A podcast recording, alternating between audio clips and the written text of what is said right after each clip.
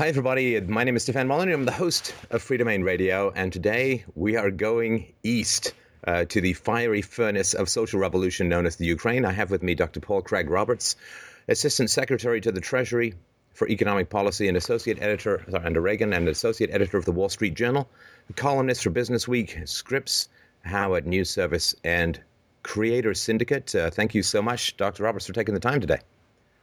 You're welcome. All right. So the Ukraine appears to have uh, precipitated itself into a crisis uh, over.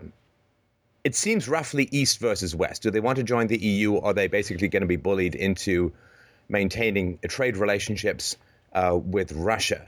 Now, I like. I mean, my, my, sort of specialty is history, so I go kind of deep, and um, the Ukrainian history with Russia, particularly in the 1930s, was so brutal. And then there was the Nazi occupation from the West, and then there was the reoccupation by uh, Russia. I mean, how how could they even be tempted to either of these, or is this simply a government initiative to cover overspending? well, uh, Ukraine has really been part of Russia for 200 years. The Ukrainians really haven't had any independence since I think the 14th century. Uh, they belong to different people uh, Lithuania, Poland. and um, the current Ukraine is really two separate countries. During the Soviet era, the uh, Soviet leadership added uh, traditional parts of Russia to Ukraine the Crimea, Kharkov, the Donetsk Basin. I think they did this uh, in order to Russify the Ukraine and increase the Russian population and um, uh, to uh, help weld it into the Soviet Empire. Now, of course, the Soviets didn't expect that the Union would collapse and that Ukraine would become independent. And so it's held together so far because they you know, the United States tried to take uh, the Ukraine over, I think, in 2004. When was the Orange Revolution? That was 04, yeah. So uh, Washington came close then. Uh, it didn't work out. And uh, the current uh, government is uh, elected in a democratic election, and Ukraine is independent. Now, there was pressure on the Ukraine from Washington and the EU uh, to join uh, the EU. Essentially, uh, the Western banks want to be sure they can loot the Ukraine, and like they did Greece and Latvia and, and anywhere they can get a, a, a hold on. And uh, Washington wants uh, NATO bases there because it's part of the drive for American world hegemony. If they can have uh, anti-ballistic missile bases in Ukraine. Essentially, they've uh, um, downgraded the, the Russian uh, strategic deterrent and removed Russia's ability to stand up to the U.S. and that would only leave China. So this is an orchestrated uh, effort by the United States. Um, it's now well known the uh, U.S. Assistant Secretary of State, Victoria Nuland, uh, declared last December at the National Press Club that Washington had spent uh, $5 billion aligning uh, Ukraine uh, with the West. This, of course, uh, a lot of this is through the so called non governmental organizations, which are essentially a fifth column for Washington. And they've been active there for years, stirring up dissent and, and organizing groups. Uh, they have various uh, guises, various covers, uh, human rights organizations, educational, teaching democracy, all of this sort of stuff. So that's what, what happened um, uh, when the president of Ukraine uh, said no to joining the EU, uh, Washington unleashed the protest. And um, the uh, the Ukrainian government has been very hesitant to um, put the protests down the way they would be put down in the United States or or Greece or Spain or or wherever, and and so they got out of hand, and various uh, more radical ultra nationalist groups um, managed to secure arms, and the protests became violent. And the moderate leaders of the protests, uh, the Ukrainian moderates, uh, were interviewed on uh, television and said they had lost control. And that's the, the simple fact they've lost control. So, what are the stakes? Well, since uh, the uh, Russia regards NATO bases in Ukraine as a serious strategic threat to the independence of Russia. Uh, they they're not going to look, look with any favor toward that. And since half of the country is Russian anyhow, and that half will simply secede from the Ukraine and go back to Russia, where it has always been, because they certainly won't want to be part of uh, of the EU. And the funny thing about it, uh, the protesters are going on about at least the the uh, sincere ones, the university students, uh, not the ones paid, bust in, and, and not these armed elements, but the sincere ones are going on about independence, independence. Well, of course, if you enter the EU, you don't have any independence, as Greece found out, Italy, Spain. Uh, who has independence? Essentially, Germany. And and the UK because they're not actually in it. They're in it, but they kept their own currency. So they don't have, they're not subject to the financial um, hegemony or imperialism that the other countries are. so it's very strange that uh, these students who are so concerned about independence want to give it up to the EU. So that's that's well, and uh, of course to the sorry to interrupt, but for the strictures of the IMF, the IMF uh, recently uh, gave $15 billion to the Ukrainian government contingent upon specific reforms, you know, opening up the country to more investment, which often means, as you say, multinational predation upon the natural resources, raising the price of natural gas, such as their chief export, by 40%, which in a cold country, of course, is political suicide. So it seems that the requirements to get into EU were too much to be politically sustainable. And of course, what was, what was Russia offering was the $15 billion uh, of aid that they needed through, you know, the buying of the bonds and through subsidies to the natural, uh, sorry, to the resource that they would be selling to the Ukraine. So it seems just like they ran out of money, and Russia was offering, and the EU was uh, not offering, and they went that way. Right. Well, it, it doesn't make any sense for them to uh, go into the EU. Uh, but what's most disturbing about all of this is uh, here it shows Washington not having any real judgment because they don't mind bringing a strategic threat to a nuclear armed power. And so what we're witnessing is uh, is this sort of uh, great power confrontation possibility. You know, this is the isn't, isn't this uh, some anniversary of World War One, and all the great powers uh, just made all the most fantastic blunders and walked right into this war that destroyed all of them. Russia was destroyed.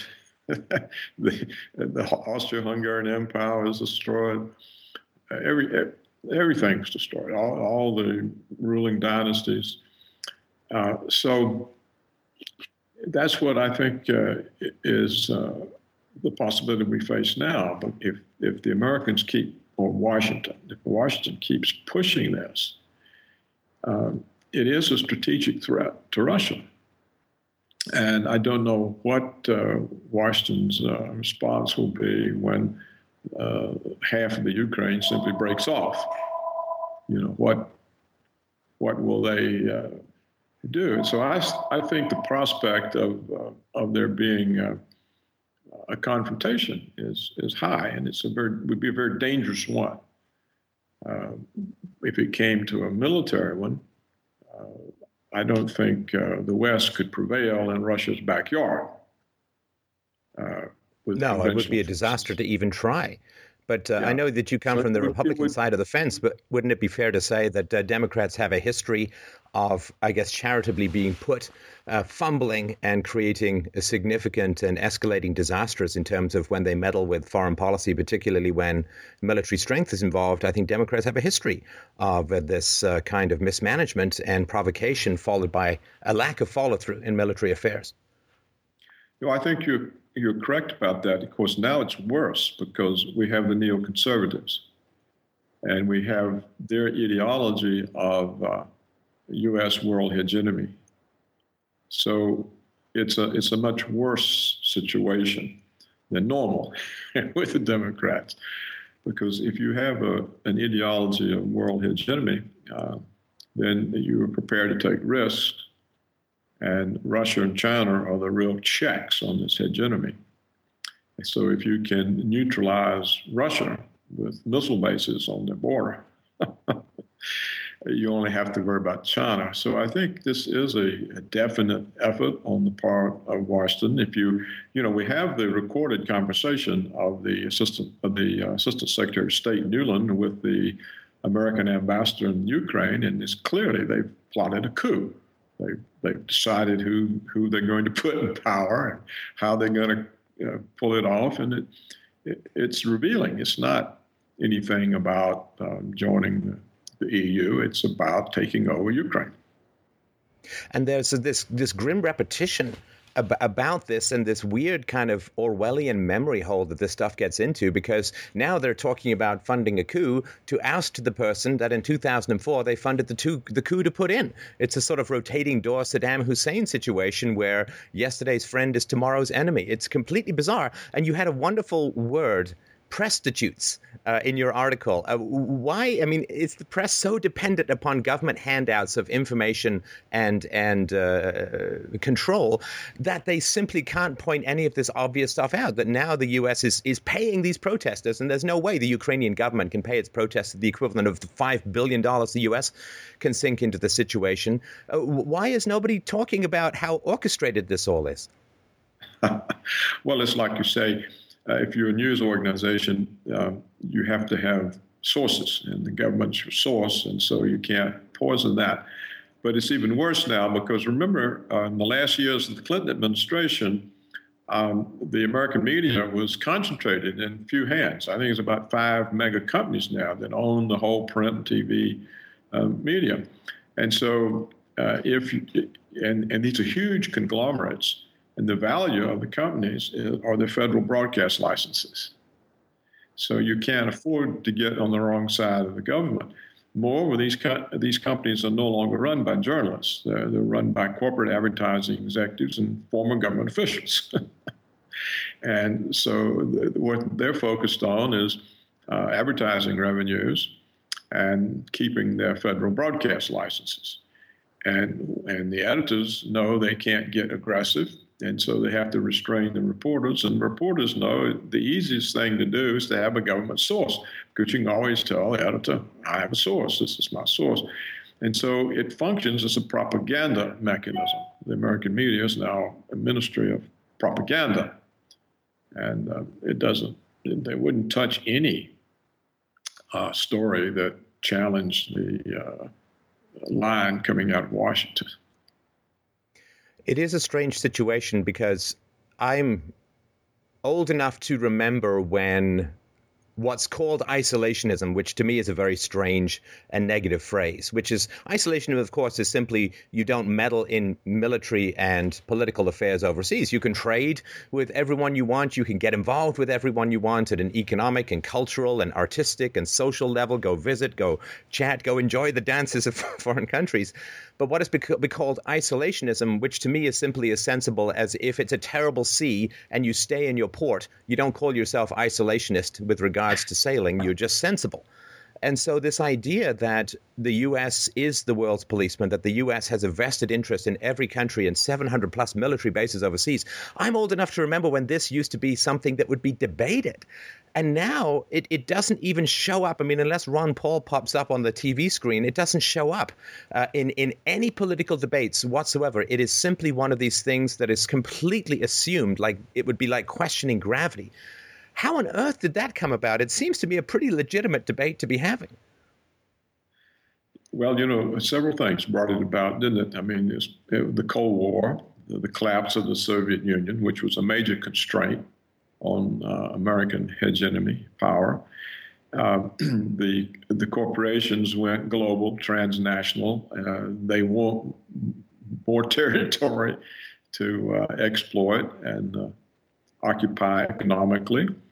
And then we had the neoconservative ideology, which gives a driving force that America's uh, function in the world is to turn it into America. it's an empire. And so, you know, we are, the, what are we declared to be? The exceptional people, the indispensable country.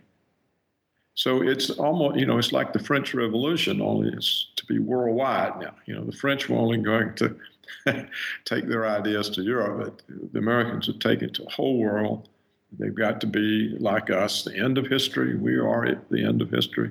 The world has to be modeled on us. We have the right to impose our ways. This is all the neoconservative doctrine.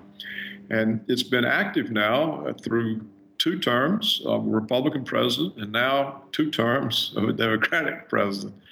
And the neoconservatives are the ones who are in these uh, these positions. That's who the assistant secretaries are and the undersecretaries and the National Security Council. That they're all uh, this Victoria Nuland as a as a neoconservative. She's married to one of the most notorious uh, uh, neoconservatives, Kagan. Susan Rice, the national security advisor to Obama, this is neoconservative. So this is their agenda. They see it as the way to uh, uh, knock Russia down, make it weaker, uh, give it more problems, um, put it in a position where it has to acquiesce uh, or make deals. and this this is uh, removing the obstacle to American hegemony and to American domination economically as well as politically and militarily. So it, it, this makes it extremely dangerous because it puts an ideological element in driving all of the usual normal self-interest.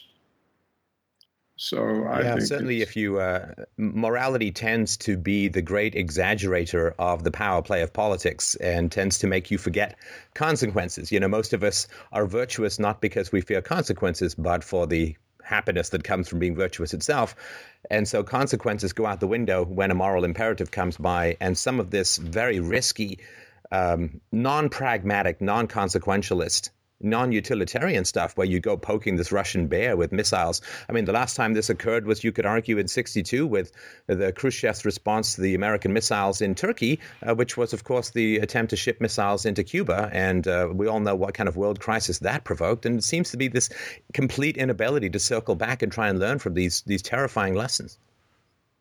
That's right. you know, they never learn from the past. This is every kind of historian has said this and um, but it's you know during uh, during the 60s there was a Cold War, and uh, at the time the United States didn't have an agenda of taking over the world. Its agenda was to prevent the Soviets from taking over the world. Um, but now the United States does have an agenda of taking over the world. And therefore, that makes it more reckless and more willing to take risk and more willing to stick fingers in the Russian bear's eyes. And but for Russia, this is a question of national survival. It's not a question of having more influence or less. It's how how are we an independent country if uh, Washington's got Ukraine, and we have anti-ballistic missile bases not only in Poland and the Czech Republic and in Georgia where they'll end up, but also in Ukraine we're defenseless. We we have no ability to function as a sovereign, independent state. So they are, they've already declared this to be a serious strategic threat. So I expect that uh, if Washington keeps pushing, uh, there'll be some kind of great power confrontation. Very, very scary. Um, if you don't mind, one last question, Dr. Roberts. Um, uh, given that I think you're the counterbalance to Noam Chomsky, who I've had on the show as well as one of the most prominent uh, Republicans that I've had on the show. It seems to me that the, the Reagan Revolution, which was very inspiring to you know free market capitalists like myself, uh, the, the the rhetoric that came out, the the the positive goals and intentions that came out of the Reagan revolution. You know, we weren't expecting a full Austrian economics revolution, but there was quite a lot of optimism about the degree to which Reagan plus Thatcher was going to sort of turn around the socialist snowball juggernaut of the planet that seems to be eating the Western economies whole. And now it seems so watered down that you have John Boehner uh, backing down uh, from even imposing any kind of debt ceiling. I don't know if he's afraid that the media is going to always spin it to be anti Republican, but dealing with the left wing media has been a constant part of Republican politics since the post war period. So, what do you think is going on with the Republican revolution? They always seem to be playing defense and they always seem to be backing down or moving back from any position that they have. Uh, is is that an accurate assessment? I don't live in the country. That's just what I see. Is that an accurate assessment? Uh, do you think? And, and if not, why not? And if so, do you think that there's any chance to to try and bring back some of that uh, Reaganite optimism that was so prevalent in the 80s? Well, um, you know, Reagan had two goals. One was to stop the stagflation, the simultaneous rise in unemployment and inflation, and the other was to end the Cold War he, he wasn't a militarist and didn't say he was going to win it. He would end it. And he achieved both goals. Uh, but the, the, the Republicans behind Reagan, they were essentially outsiders. You know, they had, they had to take the nomination away from the Republican establishment. And then he, Reagan was told that uh, he has to bring George Bush in uh, or the Republican establishment would turn on him the way they did on Goldwater, and he would lose. And so he brought them in, and so in that way, they took back over the party. So the, the Reagan thing didn't survive him. It went back to uh, the Republican establishment, and and uh, who quickly lost it to Clinton. But we had, with the collapse of the Soviet Union, the rise of the neoconservatives. Now, they had penetrated the Reagan administration, but ended up firing them all, and some of them were actually prosecuted. Um, but they had to come back with Clinton uh, and the whole Yugoslav thing, Serbia, all that. And uh, also, uh, when uh, George Bush was president, they simply took over the administration. They held, they held every important position. And so what, the Republican Party is no longer what it was. It's even the Republican establishment is gone. Uh, the Reagan people are long gone. And uh, so what you have now are the neoconservatives, and then you have these Tea Party people who uh, essentially want to uh, cut out all income support programs at a time when there's no jobs. this this doesn't work. You know, you, you can't do that. So I, and as for the left wing, you know, they've disappeared too. I think the left wing lost its fire when communism collapsed. There was no longer an alternative to American capitalism. You know, we we saw China change to Russia. The whole thing just kind of deflated them. And it's very hard to find where it is this left wing press? I mean, it's very silent. you know, uh, Alexander Cockburn, before he died, and his uh, colleague, uh, Jeffrey St. Clair, they wrote repeatedly there's not a left wing press. Where'd it go? It's gone. So I think that's. I think that's largely true. What we have is a ministry of propaganda for the government and for the corporations. And at this time, the corporations and the government are not at one another's throats. They're cooperating. and so it's sort of a, a, a monoculture where the government and the corporations merge. People are starting to say it looks like fascism. And maybe, maybe, yeah. maybe it does. and I wonder if you could just spend a minute or two uh, talking about your uh, new book, How America Was Lost. We'll of course put a link to it in the um, in the show notes for for this conversation. Um, what what impelled you to write it, and what would you uh, argue is the central thesis? well, you know, um, the country was lost when the people accepted uh, they had to have a police state to be free of terrorists. In other words, only the police state can make you safe. So what we have in the United States is uh, we, the civil liberties have been completely set aside. You know, we have indefinite detention uh, for American citizens. Um, Obama uh, went one step further and claims the right to be able to murder American citizens without due process of law if somebody in the administration suspects they might be involved in terrorism. Uh, we have uh, this universal spying, which is strictly illegal. It's, it, it's prohibited by the, uh, the, the FISA Act, the Foreign Intelligence uh, Surveillance Act. Um, we have uh, these uh, administration officials lying to Congress, admitting they lie and remaining in office. So uh, we essentially the United States now has all the attributes of a police state. It also has all the attributes of, uh, of a militarist uh, warfare state. You know, it claims it has the right to decide who the governments are going to be of various countries, including Ukraine, Libya, Syria, Iran. Um, it claims it has a right to invade these countries. It's committing war crimes under the under the Nuremberg standard. It's you know it's a war you know military aggression is a war crime. That's what we used to convict the the Germans after World War II and sentence them to death. Um, they torture. Torture is strictly illegal under American law and international law, and yet the United States tortures.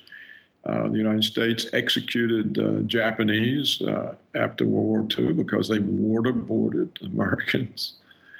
So this uh, the country is not anything like what people think it is. It's been completely turned on its head. There's been a massive coup d'état in the United States.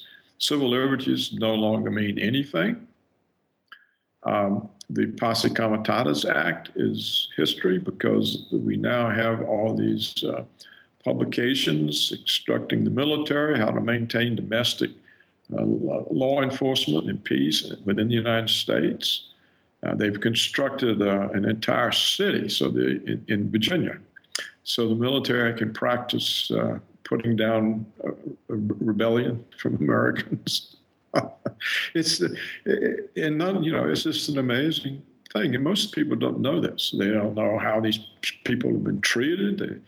They, it's just a complete mystery to them, and yet it's right there. It's open. It's not denied. Uh, the director yeah, of national it certainly is very dangerous to wait until tyranny right. manifests itself in a very tangible way. I'm sorry. Go ahead.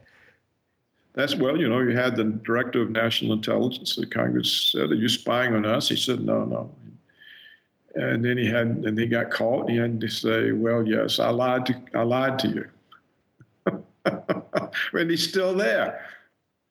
I mean, nothing has happened.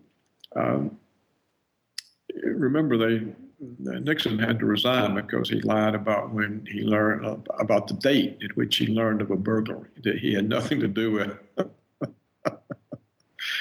and they wanted to impeach uh, uh, Clinton. In fact, they did. The House impeached him for lying about his sexual affair with a White House intern.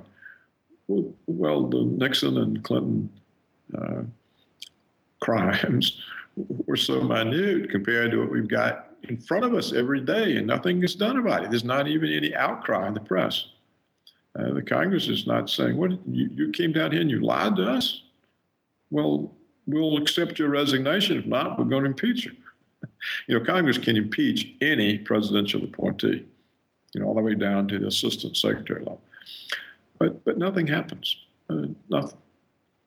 So we we are lawless. The country's lawless. The government's lawless. Is what I mean. They've taken away the protective features in the Constitution that protects people from arbitrary power. In other words, law is no longer a shield of the people, it's a weapon in the hands of the government. And they use it like that. So it's it's it's already happening. I mean, tyranny is already happening, and uh, the whole basis there is now, and and it's all happened without a peep. There's hardly any peep. The law schools aren't saying anything. The bar associations, Congress, nobody's in the streets, and yet we're so concerned about democracy in Ukraine. right. Right. But and not they're protesting far less uh, corruption. And the idea that they're going to join the EU to avoid the corruption of their own government. I think a report came out recently from a commission for the EU uh, basically pointing out that the uh, level of corruption in the EU is actually about the same size as the entire Ukrainian economy. Uh, it, uh, it, the, business political nexus of corruption, he said, re- affects all 28 EU member countries and costs the EU economies $162.2 billion per annum, which is almost as large as the size of the entire GDP of U- Ukraine. So the idea that they're going to go west to the bureau- bureaucrats in Brussels to avoid the corruption at home is, is just a complete. I mean, talk about out of the frying pan into the fire. That's a very good point. That's right. That's you're exactly right. It's the whole thing is an absurdity, and uh, no wonder you're puzzled why there's nothing in the media. I mean, yeah. this is an extraordinary story. You would think people would be all over it, and uh, but they're in denial. Uh, well, well, in fact, they're asking the administration, "What are you going to do?" And of course, it's the administration and prior administrations that have been engineering these things in Eastern Europe for uh, since the 90s, at least as far as I've been able to find out. So, what are you going to do about that which you've engineered? Uh, the second part of the question is about it's a little bit more important, but it's never asked, which is really tragic. Well, uh, I really do appreciate your time. Uh, for people who want to find out more, uh, you know, excellent uh, writer, great an- analyst, of course, uh, paulcraigroberts.org, and uh, we'll put a link to How America Was Lost. I really do appreciate your time, and obviously you don't need my encouragement, but I hope that you'll keep on doing what you're doing because it is an important voice to to bring clarity. You know, the, the beginning of wisdom is to call things by their proper names, and there's very little about the U.S. That, foreign policy in particular that is ever called by its proper name. So thank you so much for all of your work. Well, I really enjoyed speaking with you. It was a real pleasure. I really enjoyed it, and uh, I like what you do. It's a very good show. That you, Thank you very much. I hope we can talk again. Take care. Okay. So long.